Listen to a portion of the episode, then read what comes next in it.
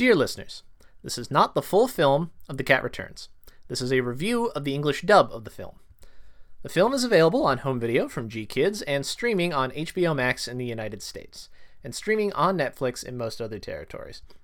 Go watch it there instead of giving us some smarmy comment about that, how this isn't the movie, because now you know this isn't the movie. With that out of the way, on with the show.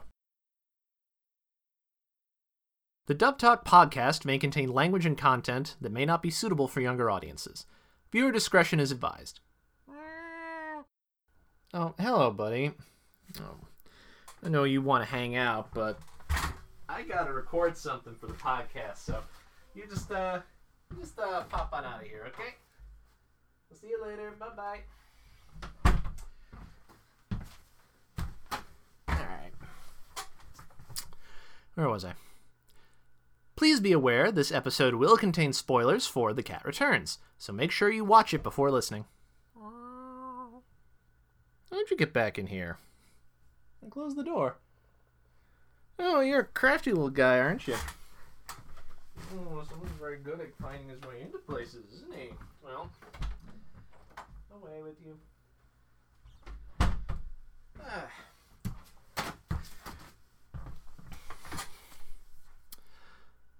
Finally, the views and opinions expressed in this episode do not reflect those of the Dub Talk podcast as a whole. And with that out of the way. Oh my god. Where'd all these cats come from? Well, dude, did you get did you get some friends? How'd they get how'd they get in here? Do I have enough food for this many cats?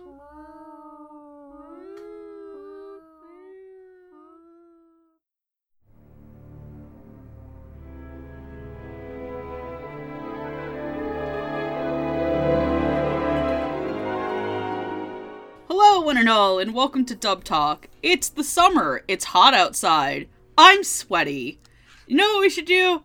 Come inside and watch some movies. That's right, we're back with Summer at the Movies, and I'm with my co host today, Amon.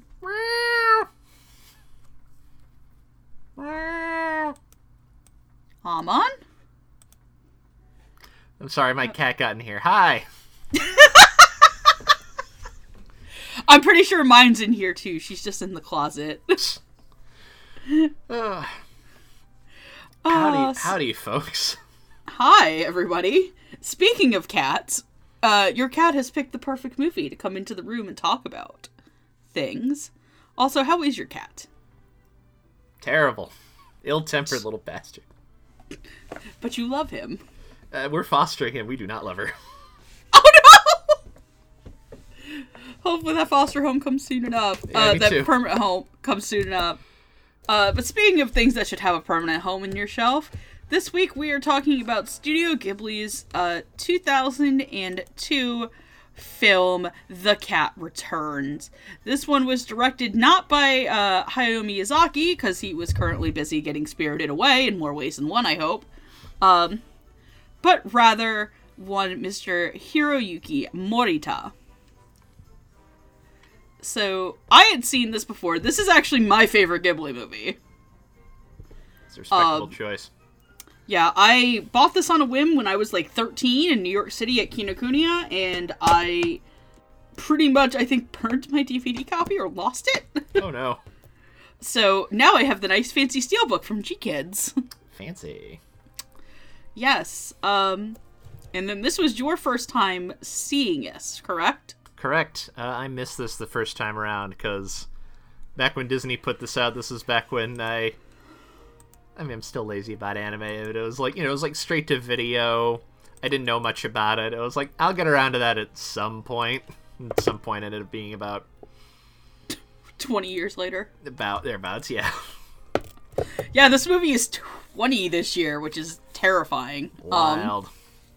Yeah, it debuted in Japan on July 19th of 2020. 20, 2002. When you're- uh, you, you have to do that reset where it's like, wait, when the numbers are that small, we don't do the 20 thing. Crap. Shit, my brain. Like, oh man, I found out Princess Tutu was 20 this year, and I fucking aged like the end of Private Ryan. Yep. Ah. So, uh, for a little information on the background of The Cat Returns, it's actually a manga spin-off of the original film. Uh, it's a manga spin-off of Whisper of the Heart. Whisper of the Heart was also adapted into a film in 1995 uh, by Studio Ghibli that was directed by Yoshifumi Kondo. Um, but this one essentially, uh, it was basically a short thing uh, for a cat, but then it turned into its own movie, which has the character of the Baron from uh, Whispers of the Heart Return. And the general plot summary of this is that um, a high school girl named Haru uh, Haru Yoshioka ends up saving a cat from getting hit by a car after she sees it uh, trying to take a little box across the street. She's shy and stuff. Apparently, uh, she learned from her mom that she can uh, talk to cats because she saved a cat when um, she was a little girl and gave it food. The cats are like, yo, thank you for saving our prince. By the way, there's a kingdom of cats with a Cat King. Um, and they're like, yo, you saved our prince, so we're gonna give you a bunch of gifts. Turns out all the gifts are things that cats would want, like mice, cattails in her yard, mice in her uh, shoe, her shoe locker at school, which is some like fucking saw level shit, if you're asking me. Um, and eventually the cats tell her that she's going to marry their prince. She ends up seeking out the cat bureau so that they can help her, and she meets the Baron Humbert, Humbert von Gakken, or Gekken and Muta, as well as a talking crow named Toto, who is who live in a like area where things that created by people can come to life. Eventually, she is whisked away to the Cat Kingdom, and she must be saved slash save herself. Uh, overall, it's a really fun experience, and it's a really easy movie to sit and watch. Mm-hmm. So let's just crack on into uh, our staff and stuff for the English dub, as this was a Ghibli dub. This was back in the day taking care of our uh, quote unquote friends, the mouse. Oh! Ah. Uh, but nowadays, uh, GKIDS has the rights and is distributing this. So if you do want to pick it up, you can pick it up from GKIDS. Uh, in there's, terms of there's zero percent chance there'll be an obnoxious feature starring uh, John Lasseter on it. Oh yeah, that's right, because John Lasseter. Yeah, I don't. Fuck I- John Lasseter. Yeah, I don't. I don't know if he did. I don't know if he would have done an introduction to this. I think they're only on the Miyazaki directed ones, but I do know none of those. Yeah, because those- he was he's appar- he was apparently a friend of Miyazaki's and really admired his work. I mean, I, I believe that.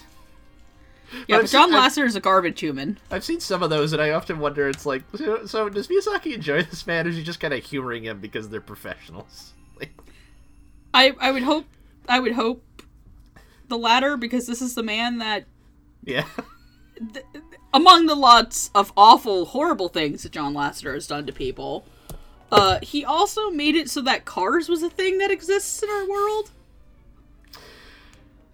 And people now have, like, you know, implications about how the universe of Cars works. Like how there's a sentient Pope Mobile. And how do you get baby cars? I, I'm I'm invoking the Rumiko Takahashi rule of I don't think about it, and neither should you. Should you? Let's. If you don't want to answer a question, anybody, you should definitely pull the Rumiko Takahashi card and just, I don't think about it, neither should you. Yep. thing you should think about is the directing and writing team for this movie. This movie was co-directed by Ned Lott. This was the only director that I could actually find on Anime News Network. Um, and the writers of this were, I believe, the married team of Cindy Davis Hewitt and Donald H. Hewitt. Ned Lott directed the dubs for My Neighbor the Yamadas, Pompoko, and unfortunately Tales from Earthsea. Um, also, no, I cannot ever think of Pompoko without hearing the song I've Got Big Balls. AMV Hell. Oh boy. Uh, so, No, go, go ahead, you first. No, I was, no, gonna, you I was- first. I was gonna make a smarmy comment about AMV Hell is a lot to answer for. It does, actually. Uh, also, according, I believe from the credits, I think uh, Rick Dempsey, who was also the producer on the dub, is the other uh, credited director. Okay, thank you. Yeah. Um, and then the writer uh, Cindy Cindy Hewitt did My Neighbor Totoro, uh, Pompoko, and Whispers of the Heart. Uh, Donald Hewitt did Spirited Away, Nausicaa, and Whispers of the Heart uh, writing adaptation as well. So uh, I will say I think it is very good that they got the people who did Whispers of the Heart to come in and do this because this is essentially the spiritual successor to that film. The, the, my- my favorite part is I think if I have the chronology right, it's not that they got the Whispers of the Heart people, it's that they got the, the Cat Returns people to dub Whispers of the Heart, which came out later than this. Oh my god. Ameri- Amer- yeah, that's right, co folks. America got the two movies in reverse order because I assume they wanted to get the newer Ghibli movies out first. Yep, not realizing that one needs to come before the other. Uh, sadly, sadly, the only thing I can I can think of though is that this movie doesn't have country roads. Nope. You'll you'll find no John Denver or Olivia Newton John here. Oh, that's right, because she did the cover of that for that movie. It's her version, yeah, because it's got that enormous gospel choir thing at the beginning. It's it's kind of the best. No offense to John Denver, but No, uh, for what I've seen of that movie, that's the that is the correct version to use for that movie. So you know, good good choice. Have you ever wondered, like, this is getting off topic, and I'll get back to it. It's like those those things of what cover is original and the better song for like that particular instance. And always my go-to answer is I need a hero for Shrek too. it's so good. Is that a cover? Oh, I guess it is. Yes, yeah, right. it is because it's not um. Oh god, I'm not the music it, Bonnie Ta- person. is it Bonnie Taylor who does the I original? I think it's Bonnie Taylor. Yeah, it is. I yeah, it's holding out for Hero is Bonnie Taylor, the original one. Uh, but overall, like I really like this dub. Um, yeah, it has a lot of Disney's, you know, thing that they did, which was getting a bunch of celebrities in there because nobody learned their lesson from Robin Williams. Um, but I think in this case it really works, and honestly, like their choice for the Cat King ended up working out really well for them because that person happened to do a lot of screen and voice acting. Mhm. Um. So I think the movie came out really well together. Writing wise, there's nothing like inoffensive. Oh, Like there's nothing offensive to it. It's a completely inoffensively written dub. Mhm. Um, nothing like dates it super bad. It just feel it does feel like it feels a little stiff at times. But I think that's more or less on people who don't work with a lot of anime slash this, you know, probably coming out in like 03, 04 when the dubbing game wasn't as strong as, as it is now. Um, I also think like I, the other thing is too is like maybe Disney didn't put like their A game people on this, knowing that they were probably also working on like what would become the the first anime ever nominated for an Academy Award in Spirited Away. Mhm. So like, No, I, I I have a feeling you can probably look at some of the uh, adaptation credits and kind of see like which are which are the ones that we know are going to get a big fancy theatrical push when they come out, and which ones are going to get a DVD release. yeah, because I think a lot of people in this in this cast wise comparative to other uh stuff that came out maybe is a little bit more unfortunately B-list casting as of the time because when we say the lead you're not going to think that Yeah, I, I, I will give them credit though. I feel like I felt the same way when we did. uh Were you on the Porco Rosso episode? I can't. Yes, remember. I was. I felt the same way as saying where they were because like I feel like that they knew that movie was probably not going to get quite the push. I feel like they there was less pressure to get like quote unquote big names, uh, and I think they they were they were able to lean into like. We're not necessarily going to get voice actors. We're going to get like character actors who can probably fall into that a little more easily because that's usually why you hire them to like be a personality. Uh, Yeah. yeah. I, I, I thought yeah I thought this is a this is a, like a very a very good dub for this movie. I like I enjoyed it. It was a lot of fun.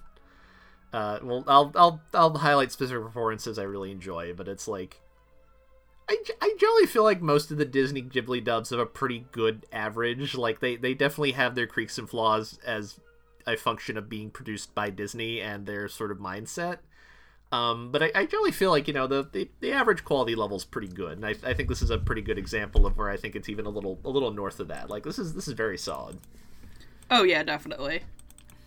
Um, I wouldn't say like uh, this isn't. I don't think the level of um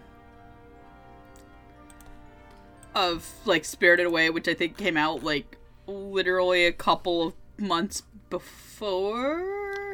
Probably, I because I, I feel like th- those were both part of what was basically like Disney's initial wave. I think. Not that I remember anymore. It's been too long. Yeah, and then like looking at the the casts between this, like that one, Spirited Away had like James Marsden and like probably big name child actor at the time, mm-hmm. child voice actor who just came off of Disney's mm-hmm. like big film at the time, which I'm assuming was Lilo and Stitch because it's Daveigh Chase. He was Lilo. That seems likely.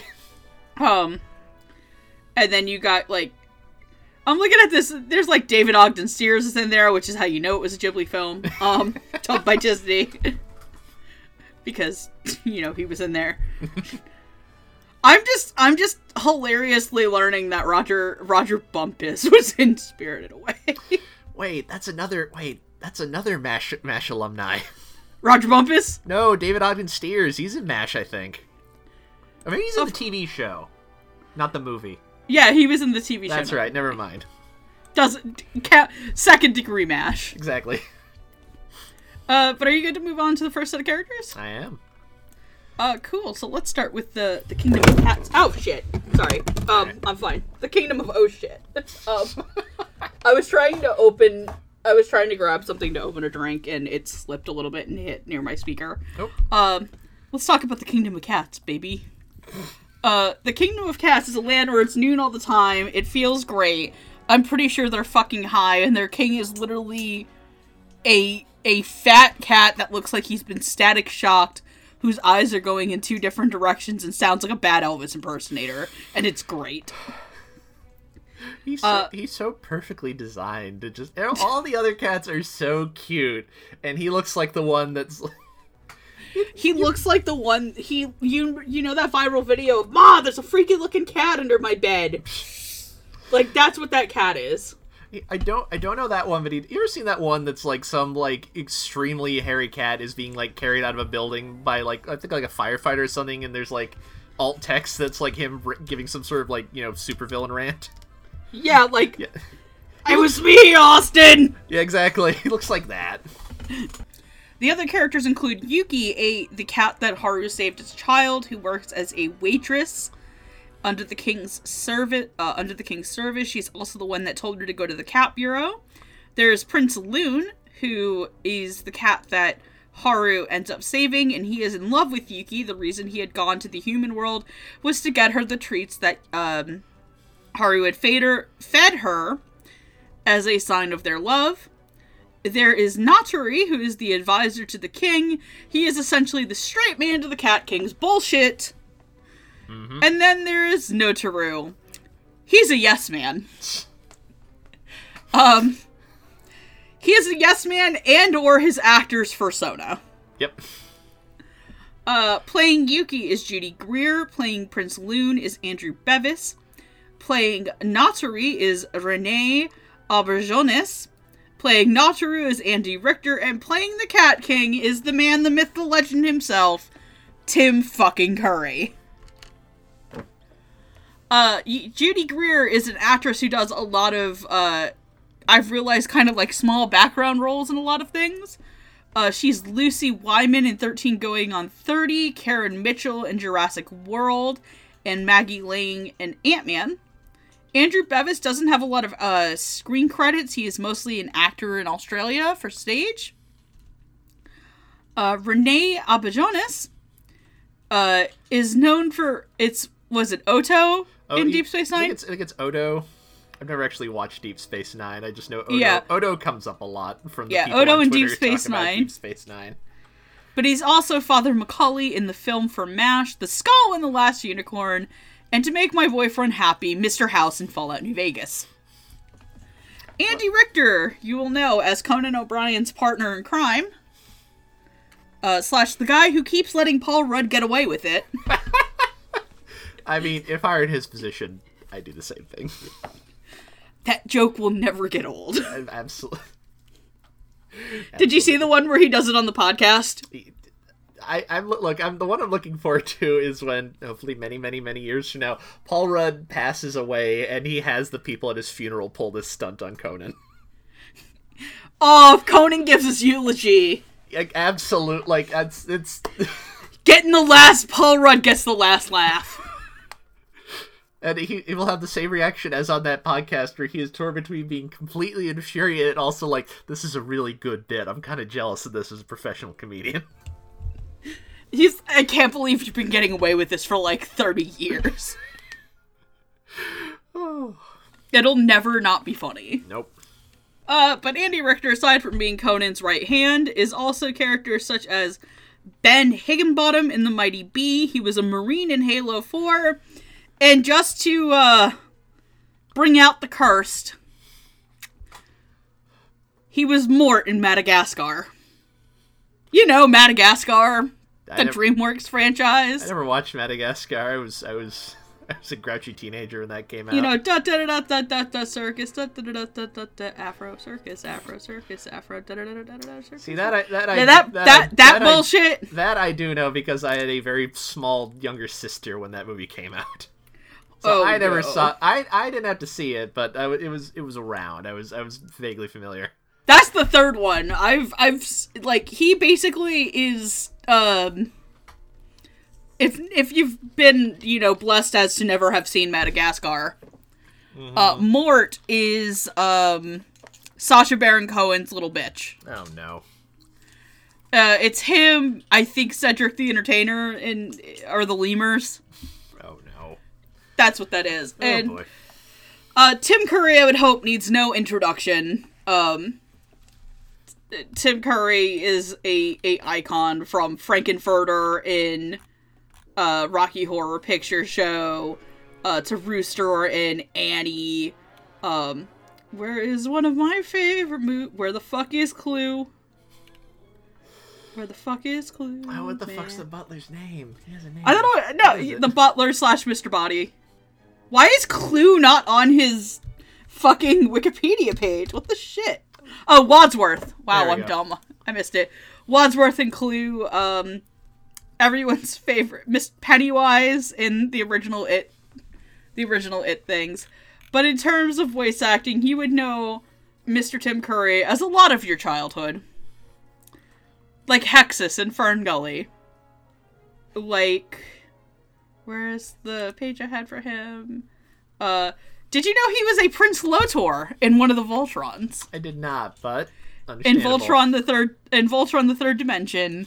And of course, Marianne. I'm a sloth. Look how slowly I move. Nigel Thornberry and the Wild Thornberries.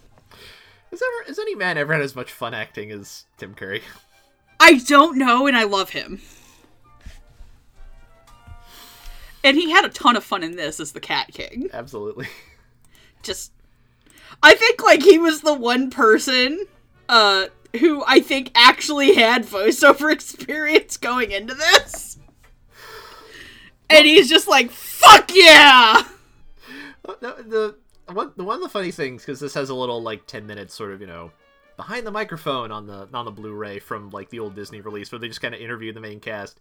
I do remember finding it funny that when they did Andy Richter's bit, I think he is the first person connected to an anime dub who has actually said the phrase automatic dialogue recording. You know the thing ADR stands for. It's like, Yes. oh yeah, for most of you, that probably is your point of reference for all this. Just like, uh, the sound was crap on set that day, so I had to dub myself over in post. Yeah. And meanwhile, meanwhile, Tim Curry's like, "Hell yeah, I'm gonna have a good time with this as as the King of the Cats." Who, like I said, gives gives a performance that can only be ascribed to as a bad Elvis impersonator, but it works. I was, I was trying to think while watching it. What I know this is Tim Curry, but it doesn't feel like Tim Curry. What is it setting it apart? And I think the realization was just the way he says "babe." Yeah, Like, thanks bo- a lot, babe. Like yeah, both both both that he calls everyone "babe" and just the way he says it, which is like, ah, this is sleazy in a way I'm not used to seeing out of Tim Curry. This is great. Yeah, and then I think definitely Renee counterpoints him so well as this very like straight laced advisor, like, please, sir, you hit one of our own. Just the, the whole sequence where they're in the maze. I love I love a my kingdom for a spin-off starring these two. or just the oh, cat. Oh yeah, at the end, I think I'm gonna retire. You know what? I'll think I'll join you. The king gets in increasingly ill-conceived situations, and Notaro doesn't quite try to stop him, but does sort of attempt to rein him in. And Renee's Renee does a very good job as like the old advisor kind of voice. It's it's not anything new, but it works definitely and in in contrast with Tim Curry's very over the top king thing. Mm-hmm. And then you just literally have Andy Richter playing himself. Good, good, strong, good, strong second banana performance from one of America's favorite second bananas. I I just love when it's like, that's it, I'm blowing up the tower, but I'm going but your approval rating, sir. and then and then he's like, Where's that detonator? Oh, I left it inside. Oh, you mean this? I found it. He's such an obnoxious little suck up. The energy between the three of them in that sequence is just like the perfect level of dumb, like Team Rocket level bullshit that you want out of someone like that. It's it's it's it's got that perfect like dumb older brother, slightly smarter middle brother, deeply annoying littlest brother. Yes, and then just Andy Richter when uh when he's getting harder to come to the world, it's like your fat friend exceeds her weight limits. and he's just like just like the ah kind of aspect to his voice because he's so pathetic. He's, he's such a No, true, not Andy Richter himself. Andy Richter himself seems like a really cool fucking guy. Yeah, Andy, Andy, Andy Richter seems great, but he's, he's very funny in this. Oh, good times. Uh, and then I don't really have a lot to say about uh, Kelly and uh, I'm sorry, Judy and and Andrew. They did a good job as their little like kind of bit parts. Yuki kind of had like an oddly mothering tone, which I found was a little weird. But they both sounded fairly good. They're they are they don't get to do a ton. They're they're they're they are they are perfectly good for the roles they have been cast in. They do a good Yes. job. Happy they're there. Thumbs up. Yep. Are you good to move on to the second I think so. So let's talk about Muta and Toto. Muta is a giant fat cat who doesn't really want to help people, but deep down he's he's kind of a jackass with a heart of gold in the non-Disney words. Uh he likes food and and for some reason Natsuri is like, "Wait a minute, I fucking know that guy." And then at the end, it's it kind of towards the end, it's revealed that he is actually Renaldo Moon, a famous criminal in the Cat Kingdom who once stood in their lake and ate all their fish and booked it. to which the Baron replies, "That's disgusting." um, don't call him fat. He's fluffy. And then Toto is a stone crow that was created by someone who comes to life and assists in the Baron. Him and Muta have a love hate relationship in which they insult each other, and Muta knows about five insults. You know, like a typical 12 year old. You already called me that. Yeah. You already called me that too. So playing Muta is Peter Boyle and playing Toto is Elliott Gould. Peter Boyle you will know for his multiple uh film and television roles, especially uh Frankenstein's monster and Young Frankenstein. That's right, he's putting on the Ritz. hmm Or in his case! Sorry, that's one of my mom's favorite movies. It's a great movie, and he's It it's so good. he's really funny in it. Uh, he was Crazy Joe, uh, Joe in Crazy Joe.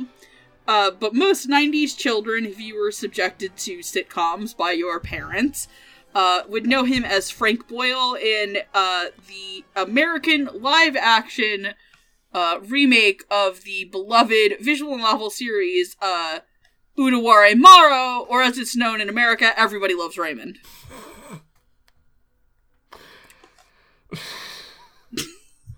Did I just make the most elaborate underwater Ray Romano joke of all time? Yes. Uh, but Elliott Gould, you'll know as char- uh, people, uh, uh, characters such as the Owl and Yellowbird, Ted Henderson and Bob, Ted, Carol, and Alice. And of course, uh, which I believe this is probably his most famous role of all time, the one I'm about to say. Mm-hmm. Uh, Captain Trapper John Francis Xavier McIntyre in the film MASH. Congratulations, folks. This is the our first and only time you'll hear a reference to Bob, Ted, Carol, and Alice on an anime podcast. I looked through his Wikipedia and he's like, he got nominated for an Oscar for that. It's about swinging. It's great. Oh my. Also, for for you weebs out there, I'm going to shout out uh, my favorite performance by him. He plays Philip Marlowe in an adaptation of Long Goodbye, which I like because I watched it on a friend's recommendation, and I'm about I'm convinced that about 50% of Spike Spiegel's DNA is just Elliott Gould wandering around in a rumpled jacket, not really knowing what he's doing, but trying to solve a murder. You know what? I would not be surprised if Shinichiro Watanabe had watched that. I mean, that movie's definitely in like his strike zone as far as just the kind of stuff he likes, and I it's just like If I if you ever get the chance to like interview Watanabe, would you be like, have you did you base did, did you base any of Count Spike Spiegel on Elliott Gould in that film? even if that's even it just ends up being a pure supposition, I would want to know. If nothing else, I'd be like, well, if you haven't seen Long Goodbye, you really should. I really feel like you'll enjoy Robert Altman's take on the uh, noir conventions. Just Oh, I feel really weird because this is like this is an actor where it's clearly like in your wheelhouse because I've ne- I've on- I've never seen any of those movies, and I'm a film major. I'm a film studies major, and this is where I started my card. Like, it was really funny. I was sitting out on the couch watching this because my my PS4 was being a piece of shit. hmm Um. So I guess my mom had come home and I was watching it, and of all the things, she doesn't she doesn't recognize Peter Boyle in this hmm and she says, "Does that crow have a famous actor?" And and I'm like, "Yeah, it's Elliott Gould." And she goes, "Oh yeah, now I hear it." um, didn't ask that about anybody else in the movie, just El- just Toto. Um, to which Toto does have a very very like distinct voice. Elliott Gould, he is from New York. He is Jewish. Could you tell? Yeah, really, right? like it that that crow sounds like it would come up to you in the subway and tell you to fuck off. One hundred percent. Oh And I love it. no, it's great. I'm I look. I'm delighted he's here anyways because I love Elliott Gould. He's he's one of my favorite actors. But he's also he's very he, Toto doesn't show up too too much, but he is like this is very much just like it's not a huge role, but they got a good actor who understood what the character needed and he put it in there, and I liked it. hmm I think the thing I like about him the most as Toto is that he very, very much plays well off of uh, Peter Boyle's Muta, who I will admit sometimes Peter Boyle's a little stiff, Mhm. but I don't know if it's because he's very clearly not used to to doing that this type of work. Also, be if I'm correct, Peter Boyle might have also around this time recently had come off a heart attack. That wouldn't that wouldn't I, I 99. He had it in 99. yeah, but I I think I mean I think this is relatively close to the end of his life as well. Yeah, Um, he would. Yeah, he he passed away in 06. Yeah, there we go. Um, yeah, that was, that was right. He was he was a he was a he wasn't he was quite a weak link, but he was a little stiff in a few places, and I think that's one of the. I, I think he's the one the one person in the cast I would point to who I feel like him being primarily a screen actor who probably doesn't do a lot of like VO or looping or anything kind of shines through. He's really good at yelling though. Yes, he is fantastic at yelling. and he he's good at he's, he's really good at the yelling. He does the insults with uh, Elliott Gould really well, and he like his, some of his lines are really well. There's a bit where the Baron cons him into helping out Haru, where he's just like, "There's angel cake in the fridge," and he's just like, "Oh, why didn't she say so?" He just, it's it's very it's just very much like It's like, oh, okay. yeah, just it's- it's it's a little bit more of a mixed bag, but like when it does stick, I do think it's like yeah yeah no, I see why you cast this guy like like when it's when it's good, he is he's nailing it. Oh, definitely. And I think, um, no. So for me, I think the thing that works really well with Toto is that he he Elliott Gould can get the serious down. I think you can definitely tell he took this seriously. There's a lot of times where I would imagine a lot of Hollywood actors are, are like, you know, fucking Chris Rock, who's like, Oh, it's so easy to get into a booth and make noises. I'm not saying he deserved to get slapped, but um but I think for me the other thing that really works for this two set of characters is that I think Peter Boyle put a lot of heart still into Muta. Like he definitely sounded like your grumpy old grandpa. Mm-hmm. And that really really works off against Haru's actress and how uh she comes off and how suave the Baron is. Mm-hmm. I I also really love the delivery of Muta, you're huge. Nah, you just got smaller, kiddo. because Haru is, you know, Muta is Muta size in, Mhm. in real life. That and I love when he's like, "Yep, that was me, bitch. He's so proud of his crimes. It was me, Austin. it was me all along."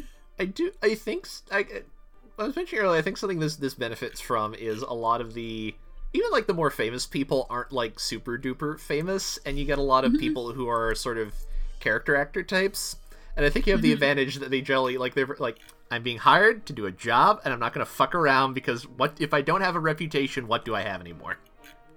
Yeah, pretty much. So like you know you're not you're not Peter Boyle's not going to come in and half-ass it unless he's like real unless you have a real maybe you're, maybe he's in some real dog shit he'll half-ass it a little bit but most of it's like uh, if I if I keep if I don't do this I'm not going to get work in the future then where am I? Hmm? uh, yes. yeah All right, you good to move on to the final two characters? I think so. Awesome. So let's talk about our two basically leads. The Baron, who is a cat statue that comes to life to help people. He is suave, he is dashing.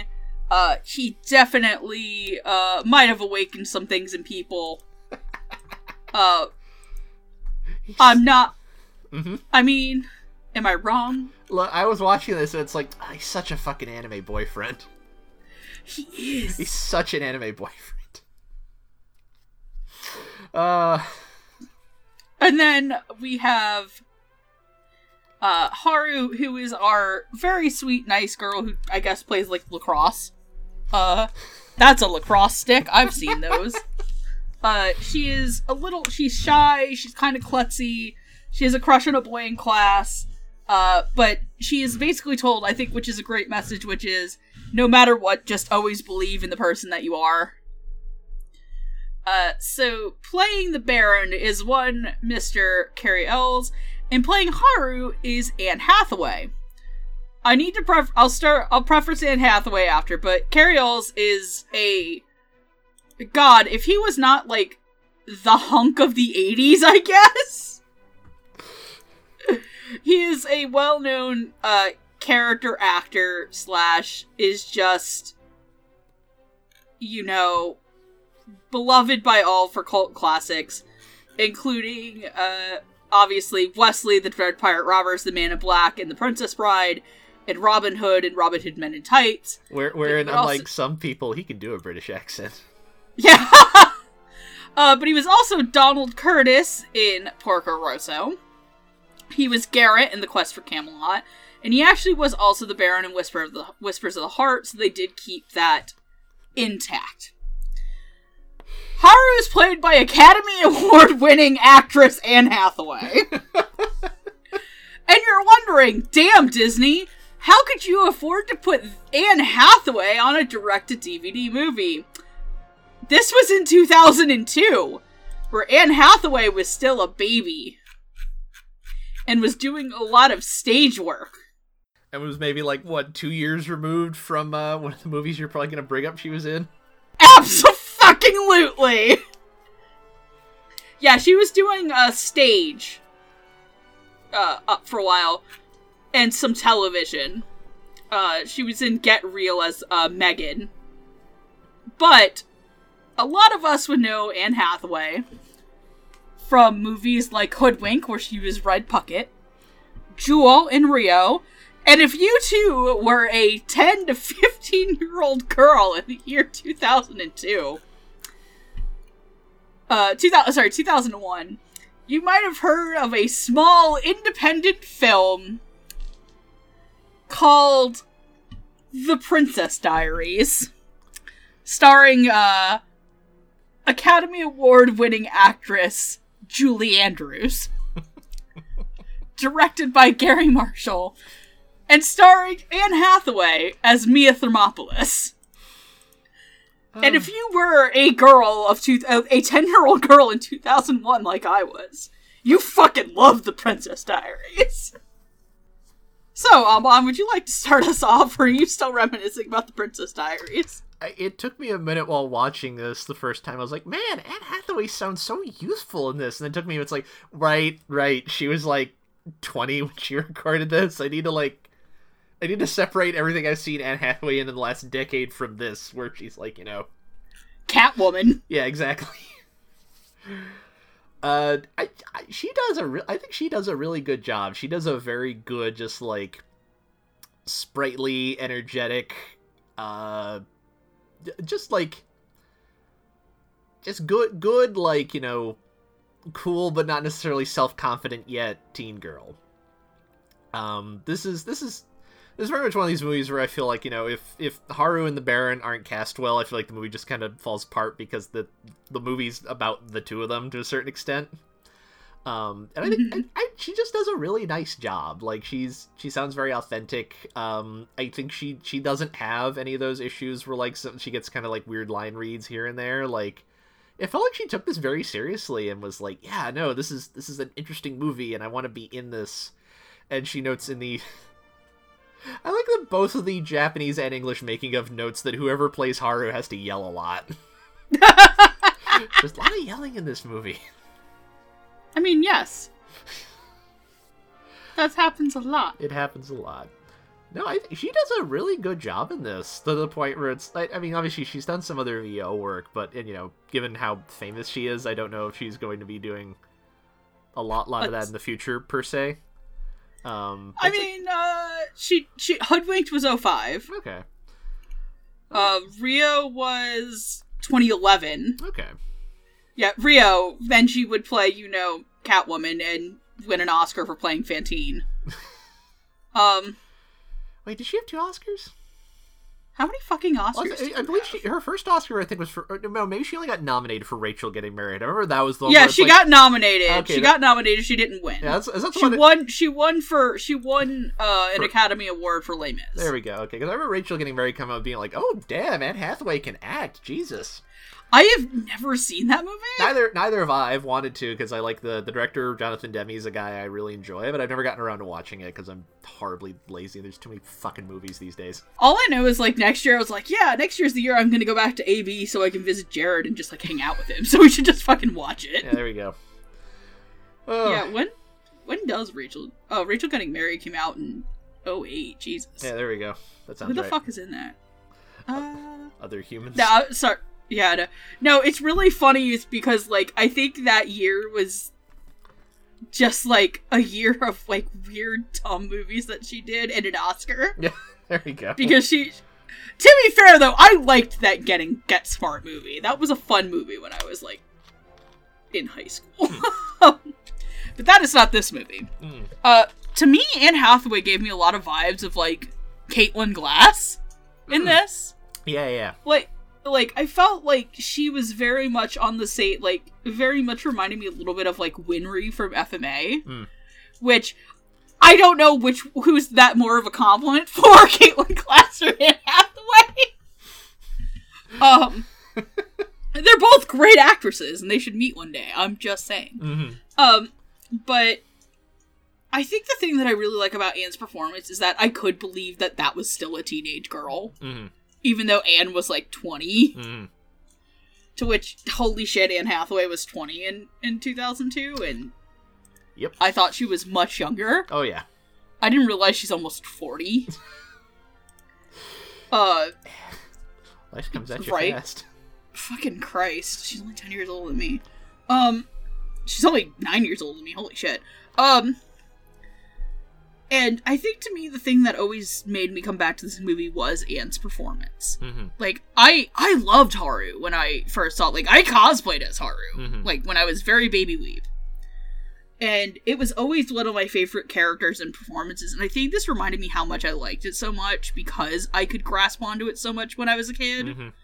Like, I could definitely see myself as that character, you know? And I think Anne's vulnerability and stuff really leads into it, like, especially, like, she's like, yeah, no, maybe life as a cat would be easier. Uh, and I like that kind of the whole, her whole arc for the movie is, you know, coming to realize that taking the easy way out is not, not the solution, and that maybe the little things that you were always so worried about don't make as don't mean as much in the grand sense of things as long as you're true to yourself. So I really liked her performance, especially at the end where she's kind of, you know, up before her mom and she tells her tells her friend like, "Yeah, I don't really care about the guy I had a crush on." Um and she's become kind of her own person. And then what do we say about Cary Elwes as the Baron? What? Because- what a heartthrob. Yeah, really, right? Just it's they it's even even these like like people who work for Disney are like ah, this guy's primo boyfriend material. We need to get someone like suave and gentlemanly to voice this guy, or it's not gonna work. And so we got It, it's it's it's like okay, we can't get Clark Gable because he's dead. but who who else has that that primo like like just extreme gentleman energy? Uh, Cary Elwes can do that, so let's get Cary Elwes. I mean, Cary Elwes has probably awakened a lot of things in some people, so Uh, that's uh, I'm sure a lot of people were watching The Princess Bride, and it's like, lady, what are you complaining about? Look at him. Like, all right, like, uh, uh, all right, he murdered your boyfriend, but like, whatever. Come on, look at him. it's fine, fine. But no, I think that's the thing I like. I think you really nailed it. He is suave and gentlemanly. He's he's he's so quintessentially dashing, and it never tr- it never sounds like he's like trying too hard to do it. It's that right level of like effortlessness. Oh, you know, like uh, like when he uh shows up to um, like sweep her off her feet and entertain her, Ex- uh, and and the king is like, I don't fucking like this dude. and it's like, because is it because unlike you, he hasn't bathed in grease? exact exactly what I'm talking about. Just like, just like you want Like- to you want to you want to swoon over him. Uh, I may not be, I might not be a, fu- a furry, but in a in a in a much sillier version of this story, like whenever he shows up, like a gaggle of women just appear to like fawn at him and have hard eyes. Like he's that he's that kind of guy. I really love his performance too. Like, I find it funny to also be that he's like the one guy that they keep going back to for Ghibli. It's it's it's it's very funny to me that he's like the Ghibli guy. he's a Ghibli. well, Also, just like it's like all right, we're here. Here's something that's extremely within like the Cary Elwes oeuvre, and then it's also like oh, we need someone to play this deeply obnoxious Texan. Hey, wait, Cary's on speed dial, right? Can he do a Texas accent? I still, I still 100% have it in my head canon that that guy was based off of Ronald Reagan. He's definitely he's definitely he's got that right kind of just like it feels true. It feels true, right? It feels true. Yeah, and I think I think the thing too is uh I really like them at the end where it's like I think I have a crush on you. You're nice too. Goodbye. It's like, Adios. it's like ah, you're sweet, but it's not gonna work. But good on But you. you see, I'm a statue. I'm a statue who's also a cat man. Adios. Bye bye. Baron, away! Baron out. Come, Toto, take me to the next girl who needs an awakening. Oh, good times. All right, with that, are you ready to finish this up? I think so. So, what are your overall thoughts on this? This is a, this is a really. I'm glad I watched this movie. Um, this is. It's a really fun. It's a fun movie that I feel like does not get talked about enough. I think both just due to when it originally came out, and the fact that its director has not gone on to do a lot of other stuff that has kind of helped bolster its. I'm shocked by how little he's actually like directed since then. Like, yeah, he's this- this- worked on a lot of stuff not as a director, we Mhm. found out. Yeah, I- like it's it's like he, like, he he gets work, and clearly like he is a talented guy. I am just surprised. Like he's done this. He did like a One Piece TV special, and he did one TV series. And it's odd to me that he hasn't gotten more direction work, given that he seems like he's a pretty like talent. There, that was there's a scene in here that I liked because it was just a little artistic flourish. since you know, apparently part of the idea of this was you know Ghibli kind of wanted to get more new blood since you know Takahata and Miyazaki aren't going to live forever. Um, it's that bit at the end where they're finally back in the real world, and like Baron has summoned uh, Baron has summoned up Toto, and they and they're like running down the little like stairwell. The crows. cro- yeah, I just like that because it's like that's not that is not how either of the two main Ghibli dudes would have composed this scene, and I like that that was in there. Like I don't think like they would have just had them falling through the skies something pretty much. Yeah, pretty like they or they wouldn't have gone for something this kind of like like low key surreal, I guess. Like it's not part of either their like general styles. Um and like All I'm thinking of too is like, man, if this was a uh oh god, what the fuck is his name that did your name? uh uh uh ah fuck. Fuck. I'm blanking on his name. Yeah. Uh, Shinkai! Shinkai, yeah, yeah.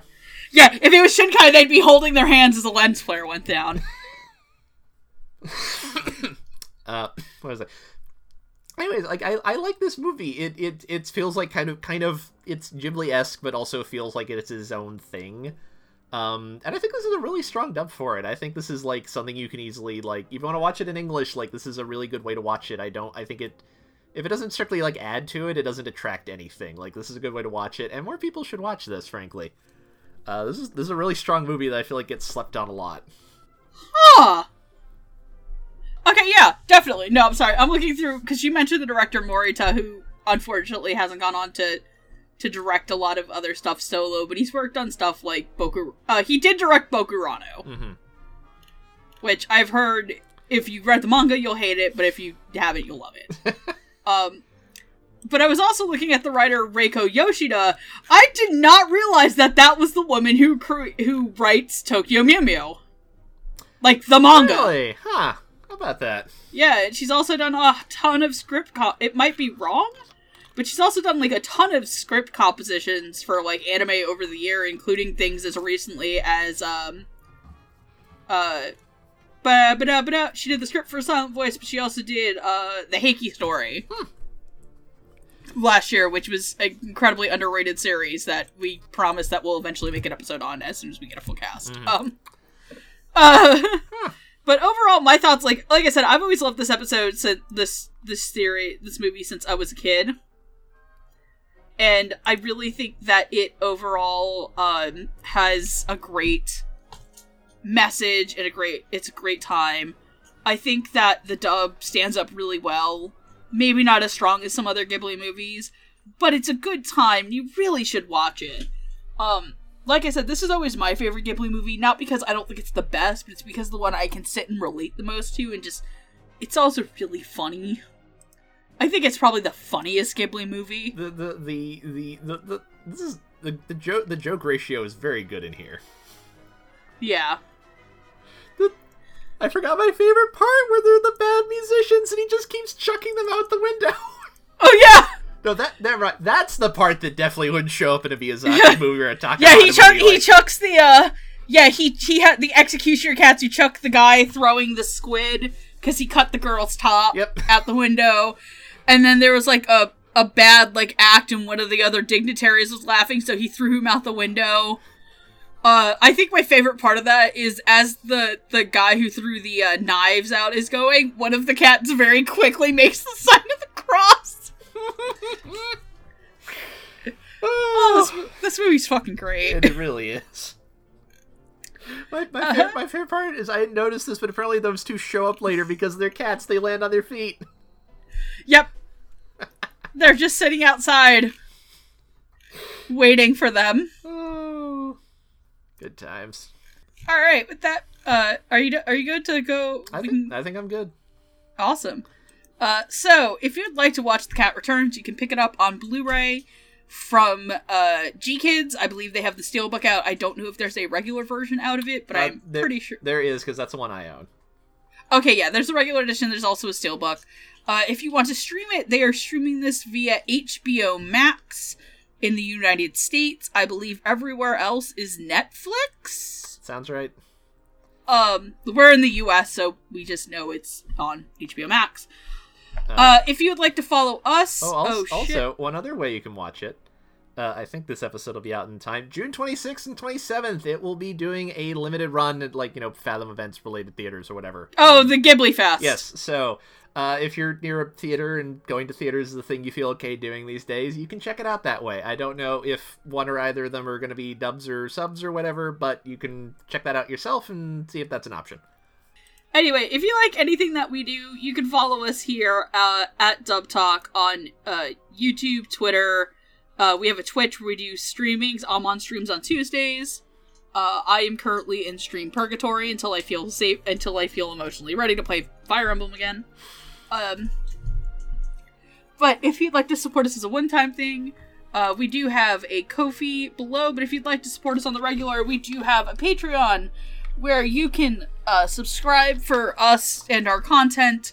Uh, if you're a $5 tier, you get a shout out, which is my parents, Michelle Travis, Nico Robin, but with Yowie hands, and Victor Mayborda. And if you're at the $10 tier, not only do you get a shout out every three months, we do a, um, I guess, raffle, because that's going to be.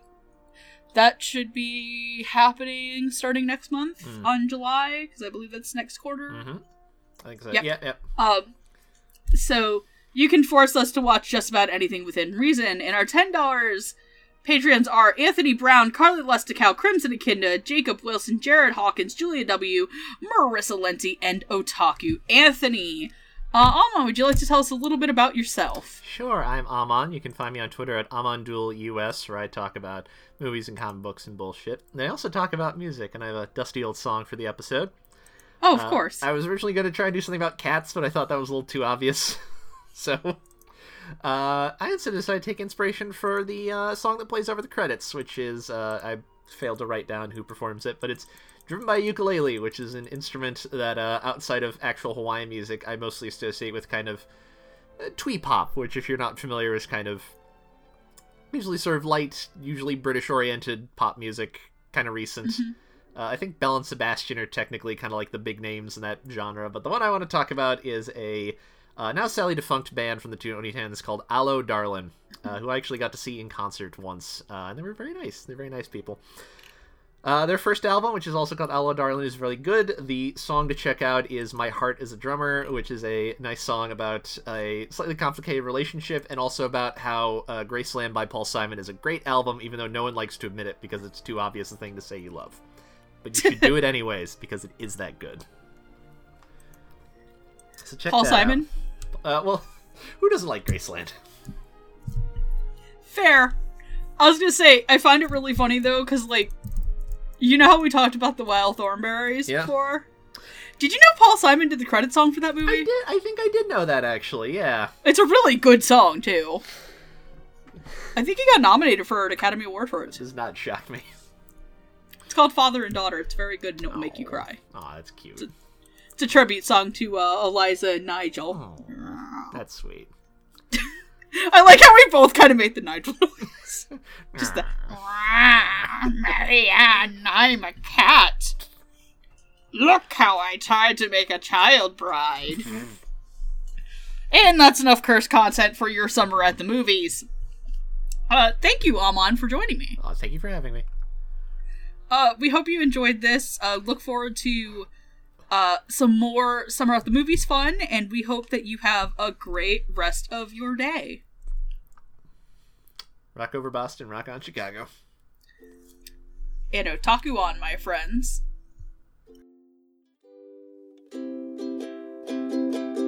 忘れていた目を閉じて取り戻せこ